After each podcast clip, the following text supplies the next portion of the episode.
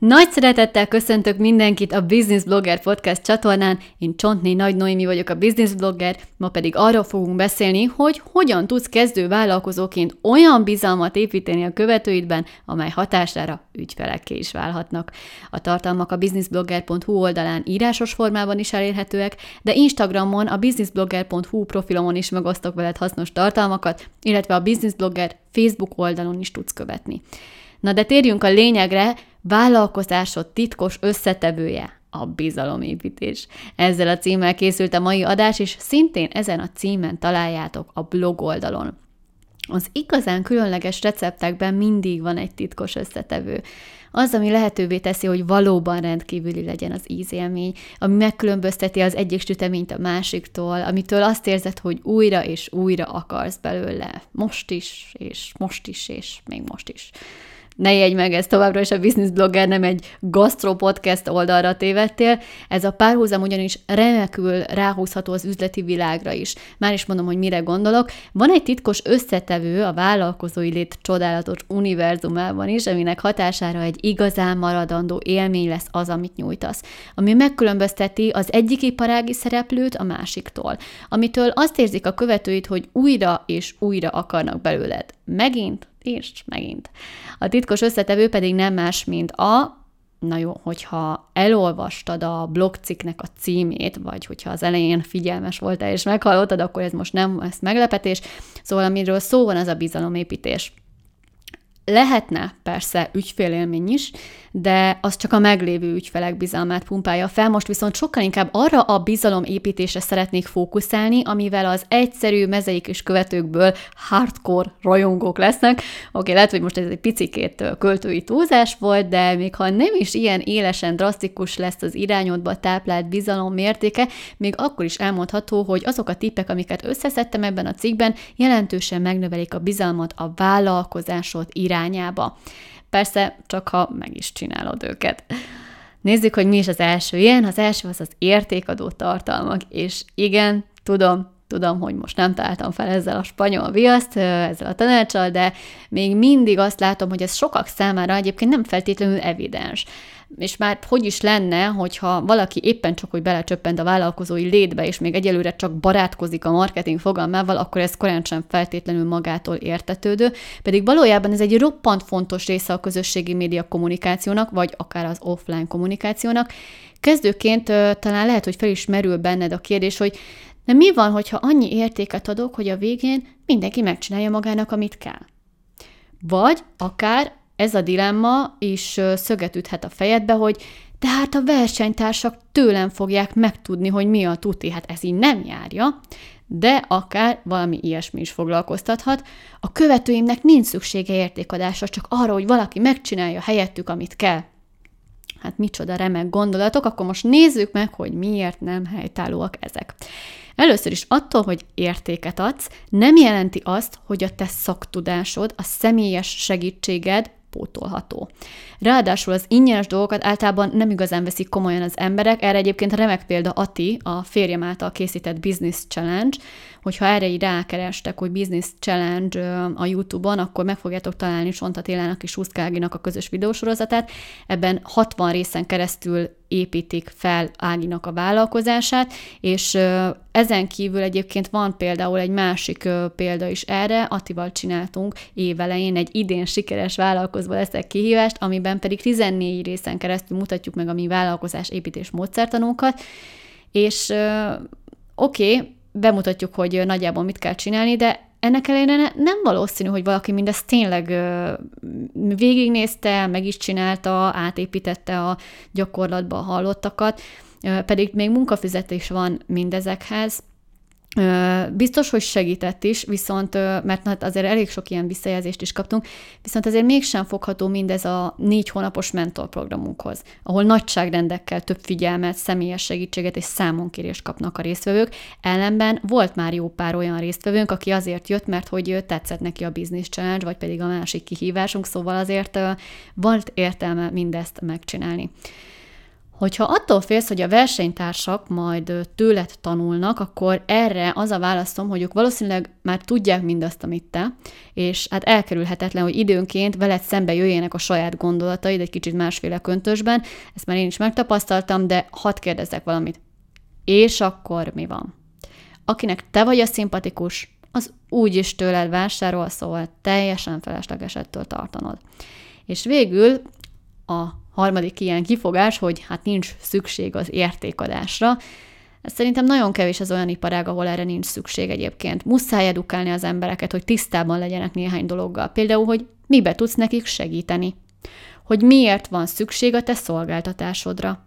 Hogy mi a következménye, ha nem igénylik a szolgáltatásod hogy hogyan zajlik veled egy együttműködés, hogy milyen életminőségi különbség várható, hogyha valaki együtt dolgozik veled, hogy mit vizsgáljanak meg egy olyan szolgáltatónál, mint te, mielőtt együtt dolgoznak vele, vagy hogy milyen tévhitek élnek a közhiedelemben az iparágaddal kapcsolatban, és még sorolhatnám, tényleg nagyon sok ehhez hasonló kérdés van, tehát akkor most ott tartunk, hogy te is látod, hogy az értékadásra szükség van. Az embereknek tudniuk kell, hogy milyen eredményt várhatnak tőled, milyen szemléletet adsz át, hogy miért jó veled együtt dolgozni, miért jó egyáltalán igénybe venni azt a szolgáltatást. Az értékadás azonban nem csak információ átadás lehet, hanem van még akár vagy a szórakoztatás, vagy pedig az inspirálás is. Nézzük meg most három példán keresztül, hogy pontosan mire is gondolok.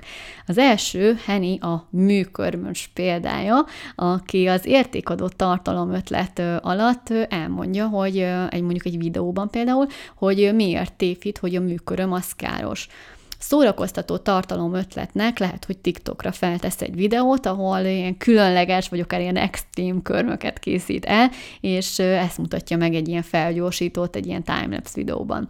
Inspiráló tartalom ötlet pedig hát a referencia képek az elkészült munkákról. Valószínűleg egyébként ezekben az esetekben az inspiráló tartalom lesz a nyerő, hiszen ha a célcsoportja meglát egy igényesen elkészített munkát, akkor elindulhat benne a vágy, hogy újság, én is ilyet szeretnék. Elképzelhető, hogy egy másik kör műkörmös ugyanezt megcsinálja, igen, ez nyilvánvaló, de ettől még Henny nem lesz rosszabb műkörmös, hiszen ő maga is elkészítette már ezt az alkotást, szóval ettől nem érdemes tartani. Következő Fruzsia lakberendező értékadó tartalom ötletnek például elmagyarázhatja, hogy melyik szín különböző árnyalatai milyen hatást keldenek, és még akár példákkal is illusztrálhatja, hogy hogyan mutatja egy sötét kék, egy világos kék, vagy például egy királykék egy, egy szobában szórakoztató tartalom ötletnek lehet, hogy ilyen elbaltázott belső építészeti bakikat mutat, amiken jókat lehet derülni, és hát remélhetőleg nem is ő követte ezeket a divákat, az, az eléggé bizalomromboló lenne inkább. Inspiráló tartalom ötletnek pedig Fruzsi megmutatja, hogy a munkái során milyen előtte állapotból, milyen utána állapotot varázsolt, képek formájában, vagy pedig akár egy végig dokumentált videósorozat is lehet mindez, itt szintén egyébként azt gondolom, hogy az inspiráló ötlet a legmeggyőzőbb, de simán lehet, hogy valaki még csak ötleteket gyűjt, mondjuk egy felújításhoz értékadó tartalmakból, majd pedig úgy dönt, hogy hát az annyira jól érti a színekhez ez a, ez a hölgyemény, akkor rá fogom bízni, hogy vajon ide mi passzolna. És végül egy harmadik példa, Bernát a könyvelő. Értékadó tartalom ötletnek leírhatja, hogy a katás vállalkozókat milyen nyugdíj kilátásaik vannak, mi az, amire számíthatnak, vagy lehet, hogy inkább milyenre nem, de ebben nem menjünk bele részletesebben. Szórakoztató tartalom ötletnek kitehet egy, egy jó kis vicces posztot, van például egy nagyon jó kis könyvelős vicc, ezt a cikken megtaláljátok, ezt most nem olvasom fel, illetve inspiráló tartalom ötletnek Bernát leírja, hogy, hogy mennyi sokat számít egy jó és egy odafigyelő könyvelő, és megoszt egy ügyfélsztorit, amiben elmeséli, hogy hogyan húzta ki az ügyfelét egy, akarom mondani, egy meglehetősen nehéz helyzetből. Ebben az esetben a szakértelem megerősítése a cél, így a szórakoztató tartalmak azok kevésbé relevánsak. Ennek ellenére azt gondolom, hogy ha valakinek van humora, akkor ezt igenis mutassa meg. Még egy komoly iparágban is, hiszen nevetni mindenki szeret. Egyébként pont tegnap tartottunk egy live-adást Attilával, és annyira imádom, amikor hogy elkezd színészkedni, és így poénkodni, hülyéskedni, és ezek szerintem annyira feldobják a live-adásainkat, hogy ilyen lazán, felszabadultan tud előadni. Szóval szerintem a poén az mindig jó, a humor az mindig egy jó eszköz, amihez lehet nyúlni. Tehát az értékadó tartalmak azok mehetnek dögivel, akár ebben a hármas felosztásban is összeszedheted, hogy milyen ötleteid vannak, milyen tartalom ötleteid, mert sokszor egyébként a kategorizálás az gyakran tök jól tud segíteni, mert egy picit más perspektívába helyezi a gondolatokat, és így lehet, hogy könnyebben jönnek majd az ötleteid. Na, egy kis kulisszatitkot pedig elárulok, hogy amikor blogokat szoktam írni, akkor egy, általában ezt egy piszkozattal kezdem el, egy ilyen Google Drive dokumentumban elkezdem írni, és most tart két és fél oldalán, és még csak egy tippet mondtam el, szóval most belehúzunk. A következő tipp a bizalomépítés, ez az az átláthatóság. Ígérem, a többi nem lesz ennyire hosszú, mint az értékadás, de ezt azért fontos volt kivesézni. Az átláthatóság az egyébként leginkább azok számára izgalmas, akik még csak tervezik, hogy együtt dolgozzanak veled. Itt lényegében az történik, hogy betekintést nyernek a követőid abba, hogy milyen a veled való közös munka. Aki már eljátszott a gondolatta, hogy vajon milyen lehet veled a közös munka, de még nem határozta el magát, hogy valóban szeretnie letenni melletted a voksát, azokon sokat tud lendíteni, hogyha erről is szolgáltatsz információkat. Például, hogy hogyan lehet veled együtt dolgozni. És akkor itt leírod, hogy hol tudnak jelentkezni, milyen módon vehetik fel veled a kapcsolatot. Aztán az, hogy miben tudsz segíteni. Itt megoszthatod a követőiddel, hogy mi az, amiben, amiben a szolgálatukra tudsz lenni, sőt, miben nem tudsz segíteni. Na hát ez is rendkívül fontos, hiszen azért azt is vállaljuk fel, amiben nem szeretnénk, vagy nem tudunk megoldást nyújtani. Engem például már többen is kerestek meg azzal, hogy készítsek nekik Facebook hirdetéseket, vagy menedzseljem a közösségi média kommunikációit, fontos tudatosítani a követőinkbe, hogy mit vállalunk és mit nem. Én például ezeket nem vállalom, ez nem az, amivel én foglalkozok, én oktatást és mentorálást szoktam vállalni, bár az sem Facebook hirdetésekben, arra ott van a Business Akadémia, a tananyagunk, Szóval ezt is fontos tudatosítani egyébként. Sőt, vannak olyan területek szerintem, ami kifejezetten picit ilyen, lehet, hogy kényes. Például lehet, hogy egy kócsnak érdemes leírnia, hogy ez még nem egy pszichológiával fel fegyverkezett dolog, hanem ez egy teljesen más műfaj. Tehát ahol látod, hogy időnként összekeverik a te szakterületedet valami mással, akkor ott nyugodtan ezt megelőzheted, és ezt előre leírhatod. Aztán a következő, hogy milyen a veled való közös munka akár az egész folyamatot, akár a főbb mérföldköveket is leírhatod, ezek segítenek abban, hogy mások átlássák, hogy mire számíthatnak tőled, hogy mit történne velük, ha ti együtt dolgoznátok, és ez csökkenti a bizonytalanságot az érdeklődőben, és növeli a bizalmat az irányodba.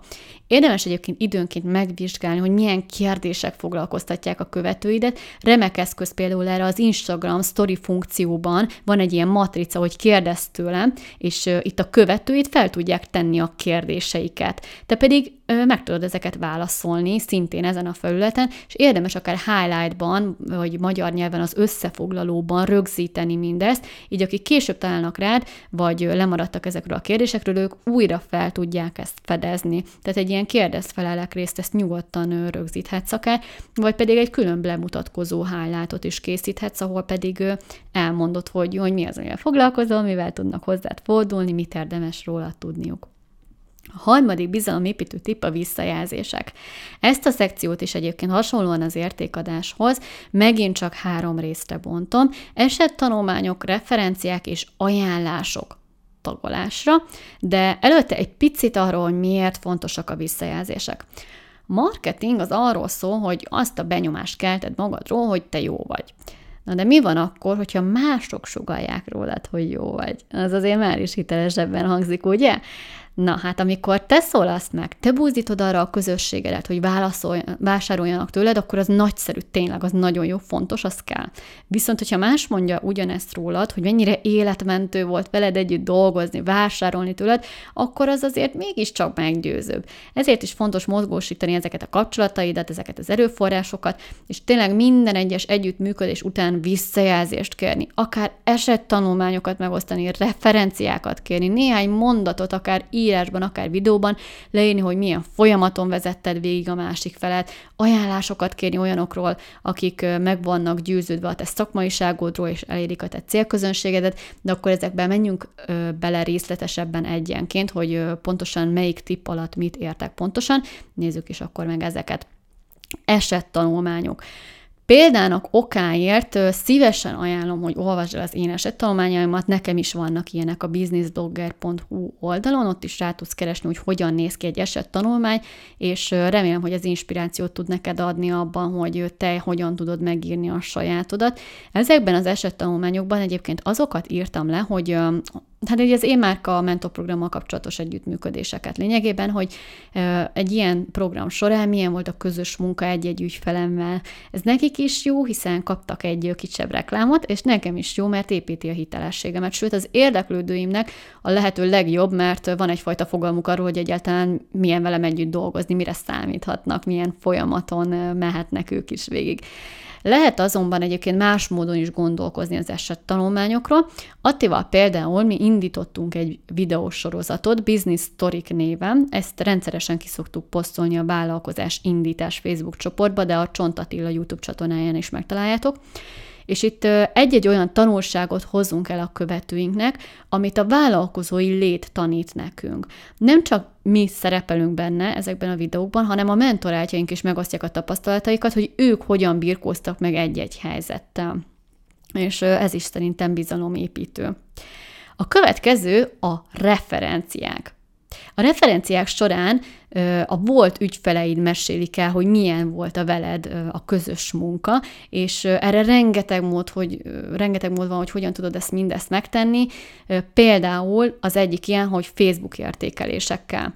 Amikor egy közös folyamat után megkéred az ügyfeledet, hogy osszák meg a véleményüket.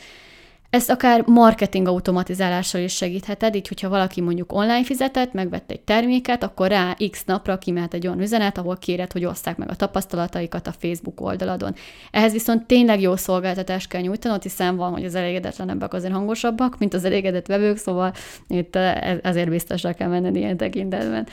Aztán a következő, hogy ennek egy picikét névtelenebb verziója, ha valaki csak e-mailben kérsz meg, hogy írj már néhány sort, hogy milyen volt velem együtt dolgozni, és dönthet úgy is, hogy szeretné hozzá adni az arcát, meg a nevét, de úgy is, hogy nem. És azért van, hogy nem. Tehát az érzékenyebb témáknál, mondjuk pszichológia, egyes coaching ágazatok, terápiák, tehát tényleg, ahol azért úgy eléggé mélyre mennek az emberek, ott azért előfordulhat, hogy valaki nem szeretné hozzáadni a nevét, és ez teljesen érthető, ez rendben van. Ilyenkor egy másik névvel hasonló életkorra helyettesítheted ezt, vagy akár egy leprint screenelt messenger üzenetet is használhatsz, ahol az adatok ki vannak takarva, az is szerintem teljesen megfelelő erre. Illetve a következő ilyen referenciás tipp az a videós referenciák gyűjtése. Ez is egy nagyszerű ötlet. Talán az egyik legbizalomgerjesztőbb mind közül, amennyiben szolgáltatásod van, vagy olyan dologgal foglalkozol, ami kevésbé látványos, hát ez a legjobb módja annak, hogy megmutass, hogy milyen elégedettek veled az ügyfeleid. Nálunk a mentor programok végén egyébként külön van arra dedikált idő, hogy a résztvevőink megoszták a véleményüket a programokról, hogyha van hozzá kedvük, és ezzel kapcsolatban egyébként érdemes felmenni a csontatila.hu oldalra, mert a mentorprogramunknak az oldalán, hogyha lehelyett tekertek, akkor találtok néhány ilyen jó kis referencia videót, és itt érdemes megfigyelni, hogy milyen kérdéseket tehetünk fel nekik, mi az, amire válaszolnak, mert szerintem ez sokat tud neked is segíteni, hogyha szeretnél majd ilyen referencia videókat készíteni. Illetve az utolsó ilyen tipp a referenciához, Hát az, hogy egy kép többet mond ezer szónál, hogyha a vállalkozásod vizuálisan is megjeleníthető eredményt nyújt az ügyfélnek, akkor nincs mese, meg kell mutatnod. Tényleg például, mint a körmös, aki kiteszi a műveit, a lakberendező, aki megmutatja az átalakításokat, a generál kivitelező, az elkészült házat, szóval tényleg még jobb, hogyha vannak egyébként előtte-utána képek, a fodrászok, személyedzők, kozmetikusok, sminkesek mind-mind remek lehetőséget aknáznak ki, azzal megmutatják a szemmel látható változást. Ezt ilyen iparágaban kihagyni, hát az óriási hiba. Szóval ezzel mindenképp javaslom, hogy élj, hogyha tényleg látványos az, amit te tudsz nyújtani az ügyfeleidnek. Végül pedig az ajánlások nem csak ügyfelek mondhatják rólad, hogy jó vagy, hanem a partnereid is. Amikor az első nagy rendezvényünket, a Business Fesztivált szerveztük, akkor jó pár embert megkerestünk azzal a célra, hogy ajánlja a mi rendezvényünket, és tekintve, hogy megvoltak róla győződve, hogy olyat adunk, ami magas színvonalú, és hát nyilván kaptak egy kis jutalékot is a megvásárolt jegyek után, így a résztvevők egy részét más marketing vagy önfejlesztés témában aktív szakértők hozták be, és ez nekünk is jó volt, mert rengeteg új emberhez juthattunk el ezáltal, és a partner partnereinknek is, hiszen ők kerestek ezzel egy kisebb összeget, de hát a legjobban a résztvevők jártak, mert egy szuper rendezvényre jöttek el ezáltal. Az ajánlásért, bár gyakran pénzt kap az ajánló fél, azért mégis bizalomépítő, hiszen itt is az a helyzet áll elő, hogy valaki terjeszti a jó hírnevünket. És mivel az ajánlásával a saját hírnevét kockáztatja, így a legtöbb ember alaposan átgondolja, hogy kivel dolgozik együtt, hogy egyáltalán kit ajánl. Szóval azért nem szoktak az emberek szerintem így fűnek, fának bárkit ajánlani, hanem először ilyenkor mindig van egy meggyőződés, hogy jó az, amit ajánlok. Oké, okay, akkor szívesen mellé állok, akkor szívesen ajánlom. Végül a profizmus, a következő bizalomépítő tip. Ez tudom, hogy nagyon evidens, de azért szeretném idehozni, mert nagyon egyértelmű, de akkor is muszáj megemlíteni, hiszen a bizalom az azért több dologban is megnyilvánul, például a megjelenésben is. Abban, hogy milyen a megjelenésed, hogy hogyan öltözködsz, mennyire kelted egy szakértő benyomását, milyen a kisugárzásod, az online jelenlétedben is. Milyen a weboldalad dizájnja? Vérprofi benyomását kelti, vagy inkább kagyika? Prémium hatást idéz, vagy inkább az olcsó húsnak leve érzést kelti bennünk? Vagy milyen a közösségi média jelenléted? Szép grafikákat használsz, következetesen visszatérő elemekkel, olvasható és szép betűtípussal, stockfotókat mellőzve, vagy pedig látható vagy te is a képeken, és úgy próbálsz meg megmutatkozni, illetve hogy helyesen írsz-e ha nem is százszázalékosan veszőre pontosan, sajnos én sem egyébként, azért nem rontja el az olvasási élményét, és jól tagoltak a szövegeit, szépen fogalmazol, izgalmasak a tartalmak. Ezek mind mind sokat mondanak rólad. Ezért nagyon nem mindegy, hogy ezekre a kérdésekre milyen választ adsz. Hogyha most nagyon gyorsan hadartam el a kérdéseket, akkor javaslom, menj fel a businessblogger.hu oldalra, olvasd el ezt a cikkemet, a bizalomépítésről szóló cikket, és akkor gondold át tényleg, hogy nálad ezek a kérdések, ezek a paraméterek mennyire vannak rendben. Gyakran mi magunk elfogultak vagyunk ezért, egyébként, és az se gond, hogyha másokat megkérdezünk ezekről a kérdésekről, erre külön kiemelve erről, és hogy külön kiemelve, hogy tényleg fontos számunkra az építő kritika, és hogy legyenek szívesek segíteni nekünk. És ezek tényleg mind rettentő fontosak, és hogyha valamelyik nem megfelelő, akkor azon dolgozni kell, nincs mese, tényleg. Tehát, hogyha az öltözködéseddel van a baj, akkor keresd meg a huszkalágítő segít neked. Vagy ha a weboldalad egy picikét bénácska, vagy nagy Isten nincs, akkor mondjuk a Mona Design-t. Ha a közösségi média grafikáid nincsenek rendben, akkor Molnár Tamást. Hogyha a szövegeidet kéne felturbózni, akkor Krisztit. Az ő elérhetőségeiket szintén mind megtalálod a, a, ebben a cikkben, és azért őket említettem, mert a többnyire Business Mentor program résztvevők, kivéve a Tamást, ő pedig egy business blogger olvasó. Szóval mind olyan embereket hoztam, akik, akik valamilyen szinten közö, közel állnak az én szemléletemhez, az én cikkeimhez. És meggyőzöttem róla, hogy jó munkát is végeznek. Hogyha nem is ismered őket, nem baj, hogyha nem őket keresed meg, ezek most példák voltak, hogyha valamelyikben nem ismersz kompetens szemét. A lényeg az, hogy tényleg, hogyha valami azt látod, hogy egy picit hibázik, picit nem annyira jó, akkor azon dolgozni kell, ez nagyon-nagyon fontos. És végül az utolsó pont, ami bizalmat épít, ez nem más, mint a társítási elv. A társítási elv jelentése az, hogy az emberek másképp tekintenek rád, attól függően, hogy te ki mellett mutatkozol. Más lenne a megítélésed rólam akkor, hogyha a párom az nem Csont Attila lenne, hanem mondjuk Alekosz, és megint más így, hogy, hogy az Attila az ez nem csak személyekkel lehet így egyébként, hanem helyszínekkel, eseményekkel is. Más gondolsz rólam akkor, hogyha egy nyomornegyed lakótelepén élek egy kétszobás lakásban a szüleimmel és három testvéremmel 28 évesen, és megint más, hogyha New Yorkban egy felhő karcoló legfelső emeletének penthouse lakásában. És bár oké, okay, ezek végletes példák voltak, azért azt gondolom, hogy érzékelhető a kettő közötti különbség. Még hogyha ugyanazt is tudom felmutatni, akkor is más lesz rólam az érzésed, a benyomásod. Megkérdőjelezni, de hitel hitelességemet, a marketing tudásomat, hogyha az elért eredményeimet, hogyha az életkörülményeim nem tükröznék mindazt, amit te sejtesz rólam. Furcsa lenne, hogy nagy eredményeket mutatok, hirdetem, hogy hány ügyfelem volt, és közben meg azt kérdeznéd, hogy na hát akkor miért érsz nélkülözésben, vagy szerény körülmények között. Nem lenne a kettő egymással összhangban. Főleg így, hogy ezen a területen a marketing, ügyfélszerzés, én márka területen tevékenykedek, így meg aztán hatványozottam. Éppen ezért fontosnak tartom kiemelni, hogy, hogy egyébként most nem a rongyrázásról beszélek, tehát nem arról van szó egyáltalán, az már teljes mértékben a másik véglet szerintem számomra kifejezetten ellenszenves. Én minden esetben a transzparencia híve vagyok, csupán arra szeretnék rávilágítani, hogy jobban hiszünk egy olyan szakértőnek, aki már elért egy magasabb életszínvonalat, vagy elérte azt az állapotot, amit mi szeretnénk elérni, amely felett tartani szeretnénk. És ettől függetlenül az a szakértő is lehet hiteles, vagy szakmailag erős, a, akinél mondjuk ez kevésbé van meg, csak a többség ezt megkérdőjelezné.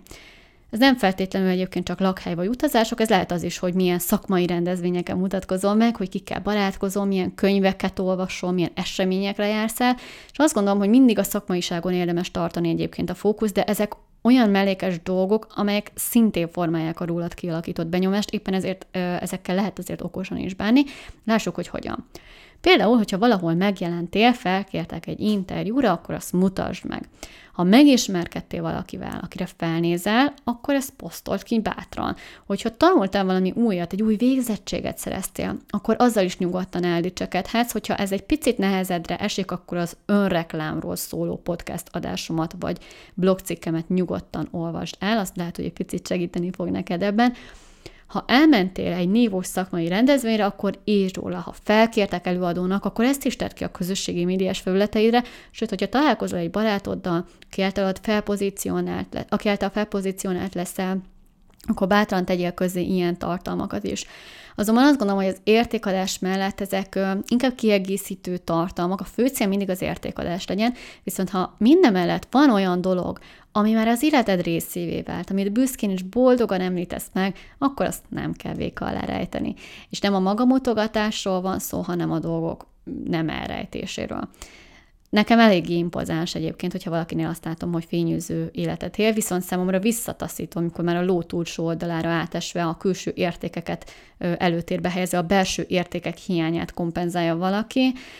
Éppen ezért remélem, hogy érthetően fogalmaztam meg ezt a részt, mert tényleg az volt belőle a célom, hogy hogyha valamire büszke vagy, ha valami építi az émárkádat, megítélésedet, akkor azt nyugodtan vállalt fel, mutasd meg. Remélem, hogy nem voltam félreérthető ezzel a blokkal. És hát elérkeztünk a blogcikknek a végéhez, vagy ennek a podcast adásnak a végéhez, hát elég hosszú idő telt el a legutóbbi óta, ez tény és való, ezzel tisztában vagyok, most így sikerült, viszont van még egyébként néhány tippem a tarsolyomban a bizalomépítéssel kapcsolatban, éppen ezért megköszönöm, hogyha jelzett nekem azt, hogy téged érdekelne még ez a téma, vagy hogyha másmilyen téma, akkor azt a meg, meglátást, azt a véleményt is nagyon szívesen fogadom, nyugodtan írt nekem a businessblogger.hu Instagram fiókomon keresztül, vagy pedig akár kommentet a blogcikk alatt, ami alapján ez a podcast adás is készült. Hát köszönöm szépen, hogy meghallgattál, remélem, hogy hasznos volt számodra, és nagyon szép további napot kívánok neked. Szia!